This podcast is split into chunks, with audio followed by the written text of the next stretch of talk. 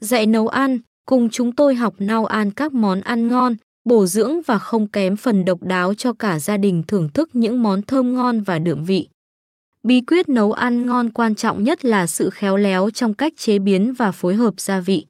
Công thức món ăn ngon mỗi ngày cho gia đình nhanh, dễ làm.